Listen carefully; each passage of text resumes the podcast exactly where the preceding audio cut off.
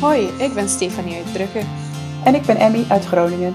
En in deze podcast praten wij over schrijven en alles wat daarmee te maken heeft. Over dromen, over sukkelen, over successen en over worstelen. Schrijven moet je zelf doen, maar je hoeft het niet alleen te doen. Pak een kop thee of koffie en kom gezellig bij ons aan de keukentafel. Jee, wij zitten er weer aan de keukentafel.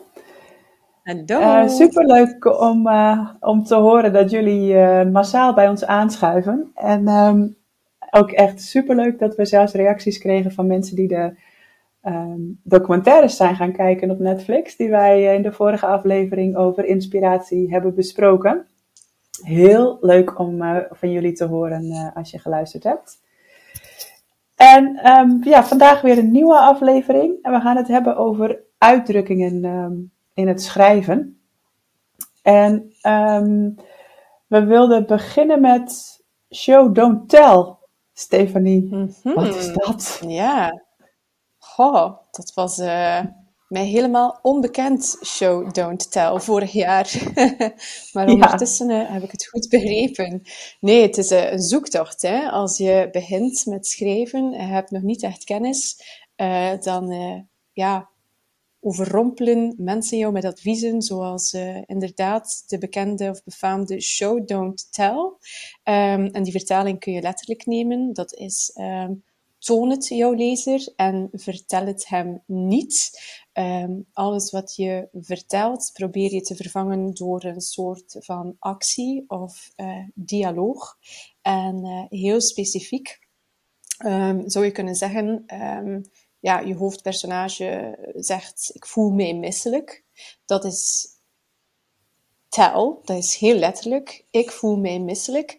Uh, maar eigenlijk moet je dat gaan tonen aan jouw lezer. En dan zou je kunnen zeggen, en ik ga nu een heel simpel voorbeeld geven hoor, is mijn hoofd tolde, of mijn hoofd duizelde, of ik werd lichtvoetig. Dat is al meer vertellen wat jouw um, hoofdpersonage of jouw personage meemaakt, zintuigelijk ja. en uh, lichamelijk. Uh, dat is een ja. beetje show, don't tell. Of um, ja, ik mis hem. Um, dat kun je natuurlijk zeggen, of dat is wat er gebeurt. Um, en ik denk eigenlijk dat we dit in een vorige podcast een beetje aanhaalden. Um, dat, het, dat je eerst moet nadenken, wat wil je zeggen? Misschien kun je het zo vergelijken. En dat je dan nadenkt, hoe ga ik het zeggen? Dus iets zou kunnen zijn, ik mis hem. En dat is wat je wil zeggen. En dat is dan misschien in jouw eerste versie zo neergeschreven. Maar in je tweede versie, in jouw herschrijfronde, denk je na, maar hoe ga ik het zeggen? En dan um, kun je naar een, een ander stukje gaan, zoals, um, goh, ik wou dat ik hem nu hier in mijn arm kon houden. En dan, dan zeg je niet meteen van, ja. ja ik mis hem. Maar dan toon je meer van, dit is de ervaring. Um, dat is een beetje hoe ik uh, show, don't tell zie. Um, jij, Emmy, sluit aan bij hoe jij het zou uitleggen? Zeker. Zeker. Ik, ik zie heel vaak ook uh, bij bijvoorbeeld schrijfcoaches uh, het, het voorbeeld van hij is boos uh, voorbij komen. Hè? Dat kan je ook zo mooi mm -hmm. in show don't tell. Want ja, ik kan wel tegen jou zeggen hij is boos. Maar het is veel leuker voor jou om te lezen dat iemand ehm, uh, met een sprong opstaat, met zijn vuist op tafel slaat, dat zijn stoel achterover klettert en uh, dat hij uh, stampend wegloopt, dan weet je ook wel dat hij boos is. Maar dat, dat leest veel leuker. Dan kan je het veel meer precies, zelf. Precies. Dat is denk ik het mooie van Show Don't Tell, dat je veel meer zelf een beeld kan maken bij, um, bij de gebeurtenis. En dat je het echt voor ja. je gaat zien als lezer. Mm-hmm. En ik bedenk me net dat um, show, don't tell misschien ook wel inhoudt dat je de hand van de lezer een beetje loslaat en hem meer, um, ja, minder stuurt, maar meer ruimte laat voor interpretatie. Um, ja. Zoals je zegt, het is niet zo leuk om te lezen, ik ben boos. Want dan hoef je als lezer niet meer te denken. Er is geen ruimte meer om dat in te vullen. Terwijl als nee. je daar via een omweg een beeld bij schetst, dan kan die lezer dat ook zelf wel dat interpreteren ja. en kun je ook uh, meer ja, nuances leggen, zou ik het um, mm -hmm. noemen. Um, ik heb hier een uh, stukje uh, van uh, Griet op de Beek. Zij is uh, ja, een Vlaams auteur die ook heel bekend is bij jullie in Nederland. Ja, zelfs als ze in Nederland woont. Um, maar ik had hier een stukje... Um, vind je het goed, Emmy, als ik een heel, heel kort stukje ja? voorlees? Ja, ja, ik denk dat dat heel mooi ik... illustreert wat je bedoelt. Ja, het is... Um, ja, ik ga, ik ga het eerst voorlezen en ik ga dan zeggen welke ervaring ik erbij heb. Ja, ja. Dus het komt uit uh, Kom hier dat ik u kus, is ook verfilmd. Ik zag het nog niet. Oké. Okay. Hij heeft gezegd, ik zou u zo graag gelukkig maken. Ik heb mij niet gestoord aan de voorwaardelijke wijs, omdat ik blij was dat ik iemand dat hoorde menen. Als ik daaraan denk, krijg ik zin om hem van alles te geven.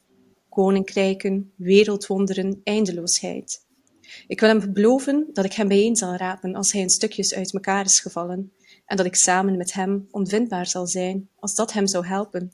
Dat ik mijn vermoedens niet zomaar zal geloven, dat ik mij over hem zal blijven verbazen, dat ik voor hem op mijn knieën zal vallen, maar dan alleen maar om te lachen. Dat ik met hem samen over zeeën zal lopen en over oceanen, omdat ik wil geloven dat wij samen alles kunnen. Dat ik met hem zal schuilen voor tornado's en hem zal leren om niet bang te zijn als ik dat van hem mag. Zo, dus dat is een stukje uit het boek. Maar ik vond het mooi in die zin, je voelt alles. En ze heeft het niet gezegd. En wat je voelt Mhm. is dat er een soort afhankelijke liefde is. Dat de Ja. hoofdpersonage geen individu meer is. Zij is niet meer gewoon verliefd. Zij is afhankelijk. Zij is verdwenen. Ja. Het is een soort codependency. Ehm, dus voor, voor mij is dit een mooie show, don't tell. Ik weet niet of iedereen dat zo ervaart. Ehm, maar als ik het lees, voel ik de emotie achter de woorden. En dan denk ik van, ja, Ja. dat is goed nagedacht. Hoe toon je dat je hoofdpersonage zichzelf volledig wegcijfert ten gunste van de ander op een ongezonde manier. En dat klinkt heel Precies. mooi, maar het is heel schrijnend. Dus Ja. voor mij valt dit een beetje onder eh, show, don't tell. Ik weet niet eh, wat dat met jou Zeker, want ze had, ze had misschien ook kunnen schrijven, eh, als ze tel had gedaan, zeg maar, dan had ze kunnen schrijven, ehm, ik weet niet hoe dat hoofdpersonage heet, maar ehm, Mona. is, Mona is eh, ehm, verliefd, nee niet verliefd, afhankelijk of zo. Hè? Dan, dan, als je echt die letterlijke termen gebeur- gebruikt, dan had het A in één zin gekund. Eh, en eh, B, Mhm. Ehm, dan, ja, dan had je daar dus zelf nog van alles ja, uit moeten halen. Of, of dan, het slaat het ook een beetje dood of zo, als je zo'n korte term gebruikt, Precies. of korte zin Precies. gebruikt. Terwijl als je dat zo omschrijft, ja, dan, dan roept het van alles op. Mhm, mhm. En dat doet mij ehm, ook wel terugdenken aan de reacties die wij kregen op de eerste podcast. Ehm, en dat was dat veel mensen eh, blijkbaar ook schreven vanuit therapeutisch punt, omdat ze iets hadden meegemaakt eh, en dat wouden verwerken. En dan denk ik dat daar in de eerste versie, ehm, en ik moet zeggen, bij, bij mijn verhaal is dat ook zo geweest, er zitten ook eh, stukken uit eh, van, van mijn gezin, ehm, dat je heel rauw schrijft, omdat je nog heel dicht bij die pijn staat. En dan is de valkuil dat je heel ja, rauw en letterlijk gaat schrijven. En dat is niet Mm. erg, dat is een, een laag of een stuk eh, of een versie die nodig is om tot het volgende te komen. Maar ehm, ja, bij therapeutisch schrijven is het wel belangrijk dat je daar bewust van bent en dat je die pijn uiteindelijk wel naar iets mooi omzet. Dus als je gaat herschrijven, dat je heel goed nadenkt, hoe kan ik dit eh, voor een lezer ook eh, mooier maken? Want jouw ervaring ehm, is gekleurd terwijl je schrijft. En bij een Ja, lezer precies. is dat eh, normaal niet zo. Ehm, dus ja, dat vind ik uh, hoe je om Nee, die geeft er ook zijn eigen kleur weer aan. Want als ik het heb over boos, dan betekent dat voor jou misschien wel, dan betekent dat voor mij misschien wel iets heel anders dan dat boos voor jou betekent. En Mhm. Ehm, je leest natuurlijk alles met je eigen eh, bril van ervaringen. Dus Ja, ehm, ja, dan is het belangrijk, denk ik, welke woorden je kiest, zodat het voor iedereen ook op zijn eigen manier te lezen is. Dat is ook het Mhm. mooie van leesclubjes of zo, hè, dat iedereen hetzelfde boek leest en dat je dan toch eh, ho- hoort bij de nabespreking dat, dat, dat, dat iedereen het ook weer heel anders heeft ervaren.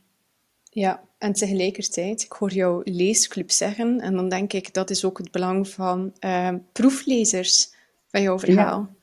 Ja. Want daar haal je zo nuttige informatie uit. Zeker. Om bij te sturen of niet bij te sturen. Ja. En wat ik ook denk, ja. Nee, ga jij maar. Oké, is um, een, een, andere manier van show don't tell kan ook zijn uh, dialoog uh, in jouw boek brengen. Uh, ik heb daar geen ervaring bij, omdat mijn manuscript is meer een ja, monoloog, een woordenstorm in gedachten. Um, ik weet niet of jij daar iets aan kan toevoegen, Emmy, hoe jij dat ziet, dialoog in jouw manuscript, als manier om iets te tonen aan je lezer. Ja, ik vind dialoog eigenlijk weer net iets anders dan een andere techniek, zeg maar, dan show don't tell. Maar wat je wel heel goed kan doen, is um, het karakter van je personage showen in plaats van tellen in dialogen. Oh, dus ja. door de toon van de dialoog of, de, of bepaalde stopwoordjes of de uh, echt letterlijk woordkeuze kan al heel veel zeggen over je personage zonder dat je het karakter van het personage letterlijk omschrijft. Oké, daar had ik zelfs nog niet over nagedacht. Omdat ik... ja, als je geen dialoog gebruikt, is dat misschien ook logisch. Klopt. Mm En ik denk, um, show don't tell is ook iets um, waar, waar je zelf ook in moet groeien. Tenminste, dat merkte ik heel erg. Ik, ik kende het ook niet toen ik begon. En het was wel een van de eerste dingen die in mijn training die ik volgde uh, aan bod kwamen. Maar Ehm, ja, dan had ik het op bepaalde plekken gedaan en dan las ik het vervolgens nog een keer door en dan dacht ik, oh, maar dit moet ook show don't tell en dit moet ook. En ik heb dus mhm. besloten om volgende, ik ga binnenkort een paar dagen in een um, huisje in een bos zitten, in, in mijn eentje. en daar ga ik echt mijn hele manuscript nog een keer checken op alles wat, wat nog in show, don't, in show zou kunnen, wat nu in tel staat, zeg maar. Mhm. Omdat ik het mhm. gewoon denk dat daar nog heel veel in verbeterd en het is helemaal geen woord, maar vermooid kan worden. Dat het mooier kan. Ja, ik denk, ehm, ja, hoe meer ik eh, zelf lees en leer, hoe meer ik denk, uh, oh ja, dit wil ik ook nog veranderen. Nu, mijn ja. manuscript is natuurlijk al, al weg naar de uitgever. Uh, maar ik, ik, maar ik, ik, hoor dat toch vaak van mensen die effectief al um, gepubliceerd hebben of um, published authors, dat zelfs als zij nu, met de kennis die ze dan nu weer hebben, het voortschrijdend inzicht, toch alweer hun eigen boek anders zouden schrijven. Ja. Ja, dus uh, ja, op een bepaald punt is het ook een keer loslaten, denk ik. Ik denk, Klopt, zolang dat je met de 80-20 regel zit, ja, ja, ik denk dat 80-20 een mooie um, verhouding percentueel gezien is om uh, na, te schrijven, uh, na te streven in Show Don't Tell. Oeh, daar heb ik nog nooit over nagedacht, over personages, show don't tell, percentages, show don't tell. Ja, maar het is wel een goede. Ja, het is ook niet nu erg om af en toe gewoon iets letterlijk te vertellen natuurlijk. Dat is ook waar. Je moet ook, mm dat, is met, dat is met alle, alle regels, ik doe even zo uh, tussen aanhalingstekens, in het schrijven, is dat je ze ook weer niet te serieus moet nemen. Dat het ook niet, en je moet ze zeker niet te ver doorvoeren. Nee, nee, de ehm. ballen mag niet doorslaan. Nee, precies. Nee. Oké, show, don't tell. Het is, um, ik, vind het heel, ik vind het juist heel leuk om met dit. in het begin dacht ik, oh, wat, wat moet ik ermee en hoe ga ik ooit al die mooie zinnen maken? En nu vind ik het super leuk om daarmee bezig te zijn. Het is een spel, hè? Ja, dat is het. Een puzzel en een spel en een, ja. Oké, iets anders. Ja, het volgende Kill spel. your darlings. Oh, het ergste van het ergste. Ja, ik denk dat. Hoeveel darlings, heb jij gekild? 60.000. Het was een, uh, een oorlog. Geen veldslag, meteen een oorlog. Um, ja, kill your darlings. Schrijven is schrappen. Um, iets waar. Of iets wat gebeurt bij mij in het herschrijven, vooral het schrappen. Um, en dat gaat in principe om zeer kritisch naar je eigen werk kijken. En dat is natuurlijk moeilijk. Als, uh, ik denk dat het altijd moeilijk is als aspirantschrijver, nog meer. Omdat je vanuit passie schrijft, um, heel hard vanuit noodzaak. En uh, niet zozeer vanuit kennis of vakmanschap nog. Mm -hmm. um, en dan heb ik het niet over het schrappen van woorden. Ik heb het over het schrappen van concepten, over het schrappen van scènes. Um, zijn die heel vaak um, de, de oerknal zijn geweest, de reden van jouw schrijven, um, en die dan achteraf, ja, ja, geen meerwaarde meer bleken te hebben in het, uh, in het verhaal, maar waar jij zelf zo aan gebonden bent, omdat het ja, de sleutel was, het begin, die eerste woorden, die eerste pagina's, die eerste pijnen, um, ja, noem het je firstborn waarschijnlijk. Zo, oh, dit wil ik niet oh, loslaten, dit is zo mooi. Ja. Um, ja. Heel, heel moeilijk. Um, ik denk dat, uh, dat je daarom eh, proeflezers nodig hebt, omdat uh, ja. ja. zij jou daarop kunnen wijzen. Ik denk ook dat je als schrijver, onderlegd daarin of niet, eigenlijk wel heel goed weet dat je het moet schrappen. Dat je dat voelt in je buik. Maar dat er een weerstand zit en dat je denkt, bah, nee, ik laat het toch staan, ik ga er wel mee wegraken. Um, ja. ja. Ik denk dat ik zelfs op een mm. bepaald moment nieuwe stukken schreef, zodat een stuk waarvan ik dacht, ik wil het laten staan, maar het past niet, dat dat dan ja, toch misschien nog zou kunnen gaan passen, zeg maar. dat is heel erg. Het is echt heel moeilijk, ja. Um, ja, super moeilijk. Ik moet zo lachen als ik jou dat hoor zeggen. Ik heb dit nooit gedaan, maar het klinkt, ja, het klinkt als iets dat veel mensen waarschijnlijk wel durven doen. Iets bijschrijven om het te laten kloppen, omdat je geen afscheid wil nemen. Um, ja. Ik, uh, ik, ik, heb een boek gelezen, ik ga het niet voorlezen, maar het is van uh, Annie Dillard, een essay, een schrijversleven. En ze schrijft op een uh, zeer humoristische manier over wat het is om te schrijven. En ze haalt hmm. daarin een voorbeeld aan van een fotograaf, natuurfotograaf. En elk jaar legt hij dan blijkbaar aan een collega-fotograaf, um, ik zeg maar iets, honderd foto's voor. En die collega-fotograaf moet de mooiste eruit halen. En elk jaar zit er terug éénzelfde foto bij. Uh, het uitzicht uh, van op de Mount Everest, laten we zeggen. En elk jaar um, schrapt de, uh, de collega-fotograaf de foto met het uitzicht op de Mount Everest. En uh, na oh. zoveel jaren vraagt die collega-fotograaf, maar waarom doe je dit toch? Waarom doe je dit elk jaar opnieuw? Steek je die foto er, te, er terug in? Waarom? Waarom? Ik ga hem elk jaar afwijzen. En uh, ja, de fotograaf zegt, omdat ik weet welke berg ik ervoor heb moeten beklimmen. En ik denk, oh ja, ja, dat is dat, het. Ja. Dat is het.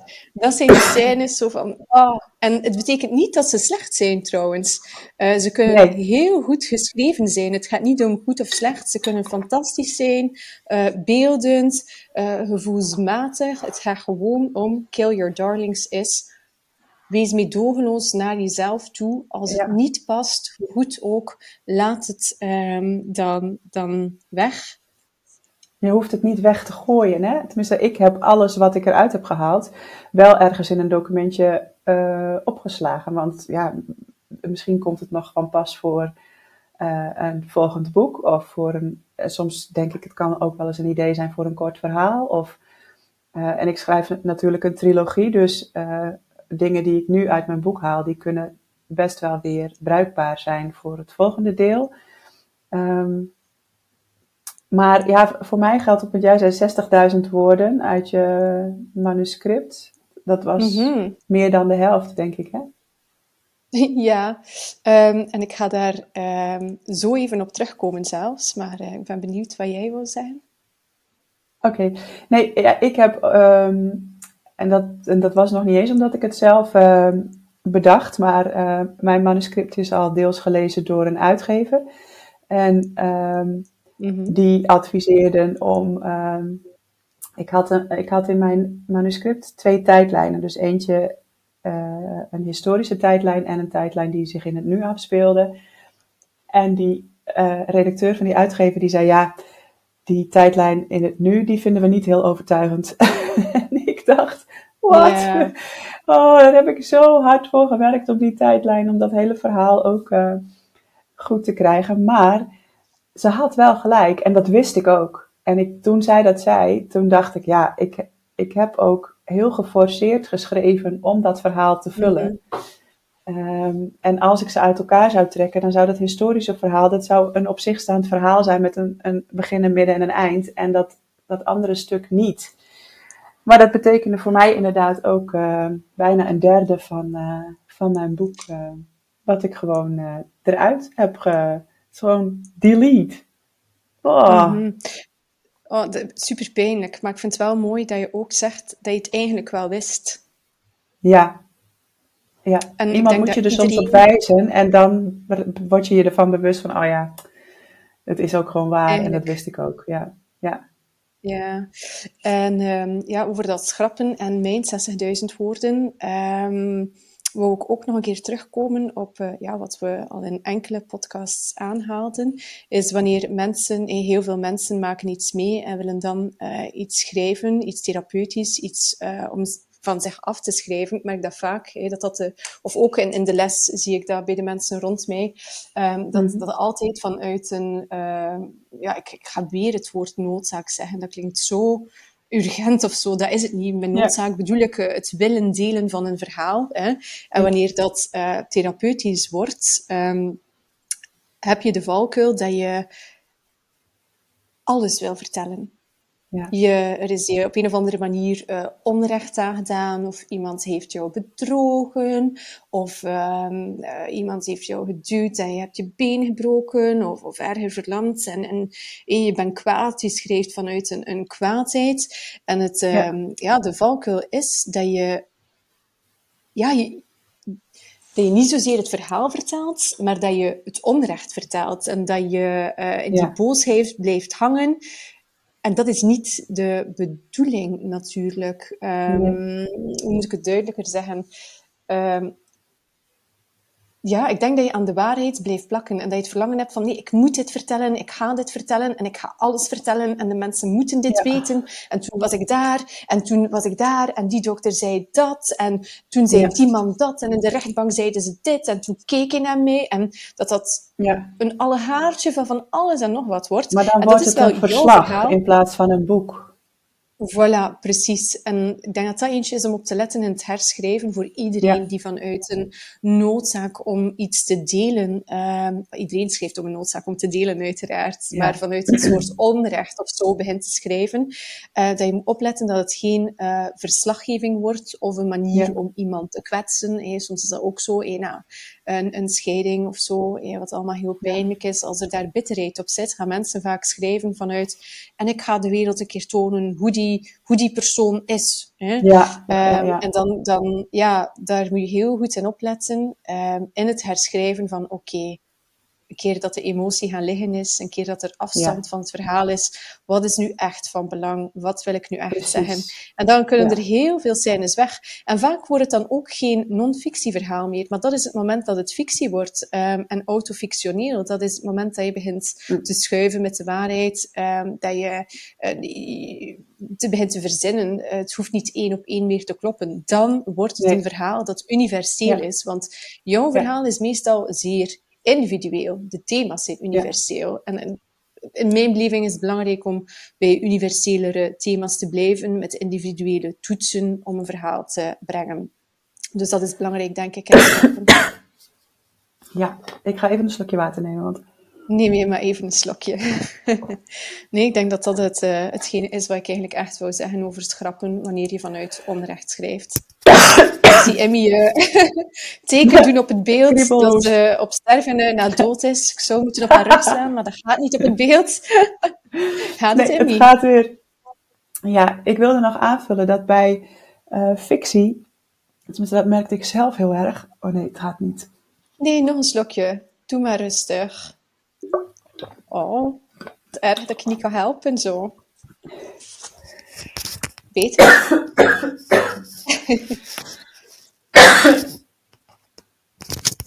Emmy's oortjes zijn uit. Ze komt nu terug. Ik ben bijna een verslaggever geworden eh, van wat het werd. Ik zeg, Emmy, oortjes zijn uit. Emmy draait. Emmy komt terug. Gaat het nu? Emmy is er weer. Tranen uit de ogen. Emmy moet knippen straks. nee, laat maar. Oké, wat ik wilde aanvullen is dat je, dus dat merkte ik bij mezelf ook, heel erg geneigd bent om te veel uit te leggen. Ja. En dat lees je vaak ook pas in een herschrijfronde. Dat heel veel dingen dat je denkt, ja, maar dat kunnen mensen zelf ook wel bedenken. Dit, dit kan er nu wel uit. Of dit is overbodig. Of dit voegt niks toe. Of, uh, ja, klopt. Ik denk dat dat um, ook gebeurt, want, want, ik zei daarnet therapeutisch, maar ik denk ook uh, wanneer je, zoals jij misschien, historisch schrijft, dat je zoveel opzoekingswerk hebt gedaan en dat je denkt, ja. oh, die inspanning, dat was niet voor niets. Hè? En ik ga dit er nog insteken en dit. En ik, ik weet niet wat ik me moet voorstellen bij historisch, maar dan waarschijnlijk een kapelletje en dat dakraam en dat was blauw en dat was rood. En dat je uiteindelijk met, met een soort, uh, ja... Um, een Wikipedia-pagina zit, dat je ja, ja, ja, ja. hebt. Dus uh, ik denk bij historisch schrijven dat je moet opletten dat je niet met ja. uh, hele feiten een boek zit. Ik denk dat Dan Brown daar ook een beetje gevoelig aan is. Uh, met heel veel hmm. feiten daarin steken. Ja. Um, dus ja, naast therapeutisch, ja, research opletten, dat je daar ook niet te mis in gaat. Oké. Okay. Um, als laatste wilden we nog, daar hebben we nog net even tijd voor. Um, Mhm. Over de Willem Elschot proef iets zeggen. Nou is het niet grappig, want jij had dat uh, voorgesteld. En toen moest ik dus even mhm. opzoeken wat de Willem Elschot proef is, want ik had daar echt nog nooit Ja, maar ja, maar ja. Zo niet, hè? Nee, nee. Oh, Wij ja, zoeken ja, de weg samen, Emmy. Wij uh, zoeken de weg samen. de Willem Elschot proef. Willem Elschot is een uh, Vlaamse romanschrijver. Um, 1880 tot 1960, om een beeld te geven, maar ik denk dat de meeste mensen hem wel kennen. Um, de Willem-Elschot-proef komt een beetje neer op uh, schrappen. Maar in tegenstelling tot schrijven is schrappen of kill your darlings, gaat het niet zozeer om passages, maar om woorden die erin zijn geslopen en die helemaal geen meerwaarde hebben. De bedoeling is uh, dat je in het herschrijven zoveel mogelijk woorden in een zin schrapt, zonder dat de betekenis verandert.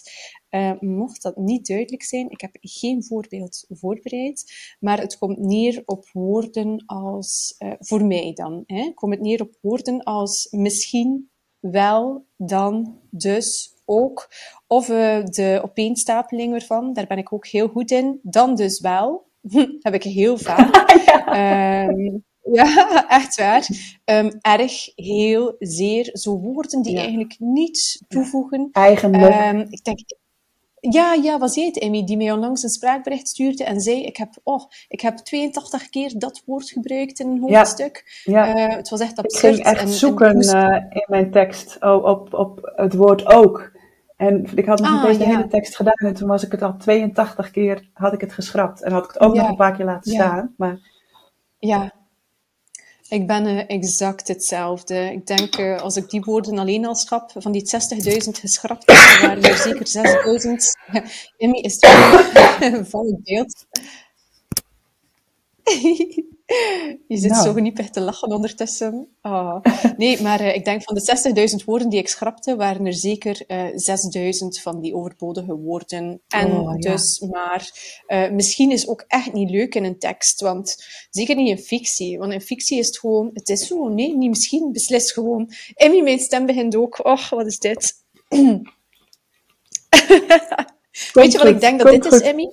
Het, het, het, is de tijdstip om af te ronden. Als uh, jouw stem opgeeft en die van mij begint te kriebelen, dan... Uh, en ik denk ook dat we de meeste uh, uitdrukkingen behandeld hebben, hè?